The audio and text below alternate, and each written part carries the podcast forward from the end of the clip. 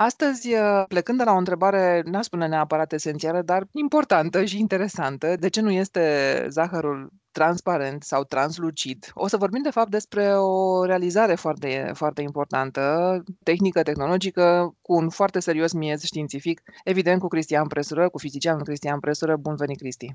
Bună ziua, Corina! Ne gândim la zahăr pentru că este exemplul invocat de articolul care apare în Phys punct org și care face referire la un articol apărut în Nature Photonics și se referă, repet, la zahăr și la felul în care lumina nu trece prin zahăr. Da, imaginile nu trec prin zahăr. Zahărul are această proprietate. Dacă punem o lanternă într-o parte a zahărului, vom vedea că lumina trece prin zahăr, dar este împrăștiată în toate direcțiile. Din cauza asta, dacă te uiți printr-o fâșie subțire de zahăr, nu vei vedea ce e în spate.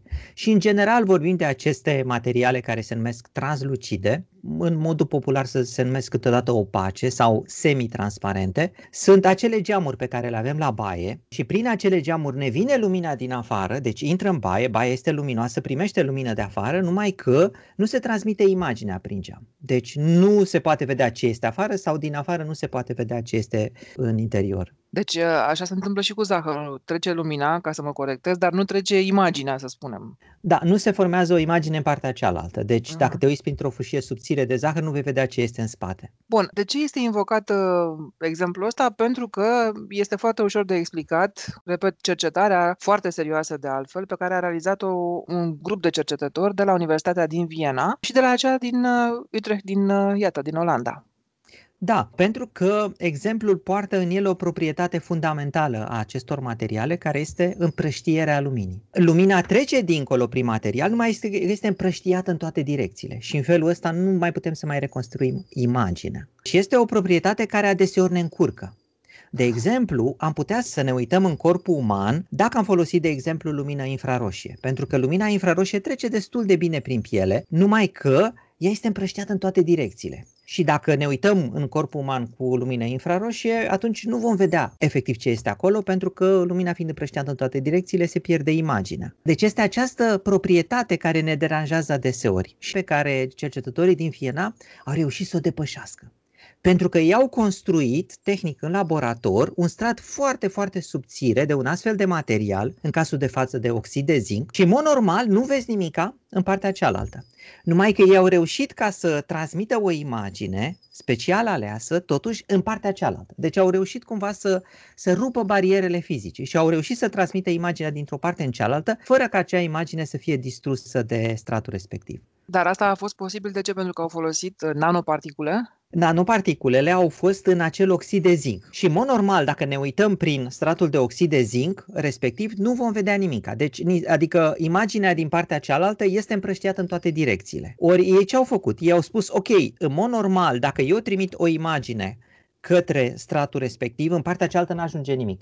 Dar există cumva niște imagini speciale pe care le pot trimite în partea cealaltă. Există cumva niște imagini speciale, pentru că dacă ne gândim că lumina e făcută din niște particule foarte mici ca, care se numesc fotoni, sau e făcută din raze de lumină, razele de lumină se împrăștie în strat, dar la un moment dat se recombină.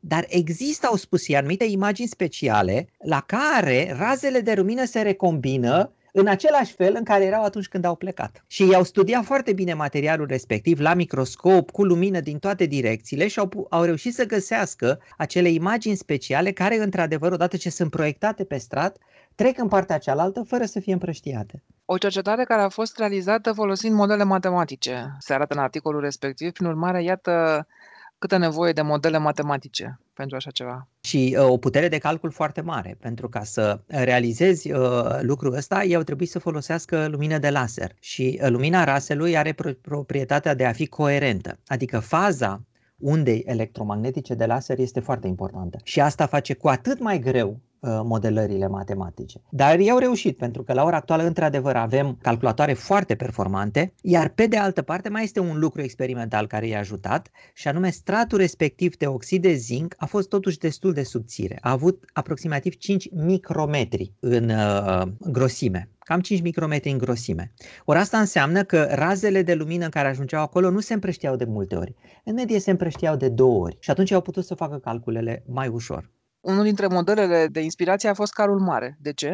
Pentru că este ceva ce știm cu toții, ne uităm seara pe cer și vedem carul mare. Ei au vrut să demonstreze un principiu. Au vrut să demonstreze că există mai multe imagini care trec prin acest strat fără să fie afectate. Și i-au numit acele imagini moduri. Deci sunt foarte multe moduri care au această proprietate. Iar apoi au vrut să arate că putem combina modurile respective pentru a transmite și imagini pe care ni le dorim noi. Și pentru asta au ales exemplul imaginii carului mare, pentru că este format din șapte stele. Și atunci imaginea respectivă a putut fi reconstruită mai ușor din modurile respective. Dar bineînțeles, ar fi putut reconstrui și o altă imagine, o altă constelație sau, de ce nu, o imagine puțin mai complexă. Însă, exemplul acesta a fost mai ușor și în felul ăsta au arătat că, într-adevăr, nu numai că există mai multe moduri care trec neafectate dincolo, dar că modurile pot fi recombinate și în imagini pe care ni le dorim noi. Bun, iar ca aplicații, articolul respectiv menționează imagistica, imagistica medicală, pentru că aici este foarte important să poți vedea ce se întâmplă în interiorul celulelor, de fapt. Da, așa cum am menționat la început, într-adevăr, atunci când lumina intră în corpul uman, suferă de această împrăștiere și din cauza aceasta nu putem să reconstruim din afară imaginea lucrurilor care sunt înăuntru. Însă să ne imaginăm cumva că am folosit tehnica aceasta nouă și am descoperit acele moduri speciale, deci acele imagini speciale care se transmit prin sesut fără să fie afectate. Dacă le-am descoperit, le-am selectat și apoi le-am recombina. Deci, cu alte cuvinte, am putea să vedem ceea ce este în interiorul țesutului, nu foarte bine, pentru că nu avem decât câteva moduri cu această proprietate, însă, de ce nu, suficient de bine pentru a vedea lucruri importante, cum ar fi, de exemplu, țesut canceros sau alte lucruri care, care ne interesează. Și pentru experimente biologice, mai se mai arată de asemenea în articol, în care vrei să trimiți un, o rază de lumină într-un anumit loc din, din celulă. Și vrei ca lumina să nu se împrăștie. Exact. Și atunci folosesc aceste moduri speciale, lumina intră fără a fi împrăștiată și ajunge exact în zona în care te interesează pe tine. O concluzie interesantă a articolului și importantă, pentru că de fapt arată cât de importantă este colaborarea internațională, pe de-o parte, dar și între experimentaliști și teoreticieni, cum am Absolut. mai discutat și cu alte ocazii. Și a zice și multidisciplinară, pentru că chiar dacă nu se vede în articol, tehnica respectivă pornește de la fapt de o tehnică care a început să fie folosită acum câteva zeci de ani în astronomie, cea a stelelor artificiale. Pentru că telescoapele de pe Pământ suferă de o problemă. Din cauza atmosferei, nu pot să aibă imagini foarte bune ale galaxiilor din depărtare, pentru că acele imagini sunt deformate de către atmosferă și ei vor să găsească care este imaginea adevărată. Ori la ora actuală se folosesc așa numitele stele artificiale. Sunt lasere care sunt trimise de la telescop în spațiu, formează acolo niște puncte, după care ei se uită cu telescopul la punctul respectiv, văd că punctul este deformat din cauza atmosferei și reușesc să reconstruiască atmosfera. Deci cercetarea de astăzi nu vine din zero și de fapt nu vine nici din domeniul medical, vine dintr-un domeniu conex, cel al astronomiei. Iarăși o altă morală ar fi că știința are căi nebănuite. Și duce în direcții nebănuite, așa este.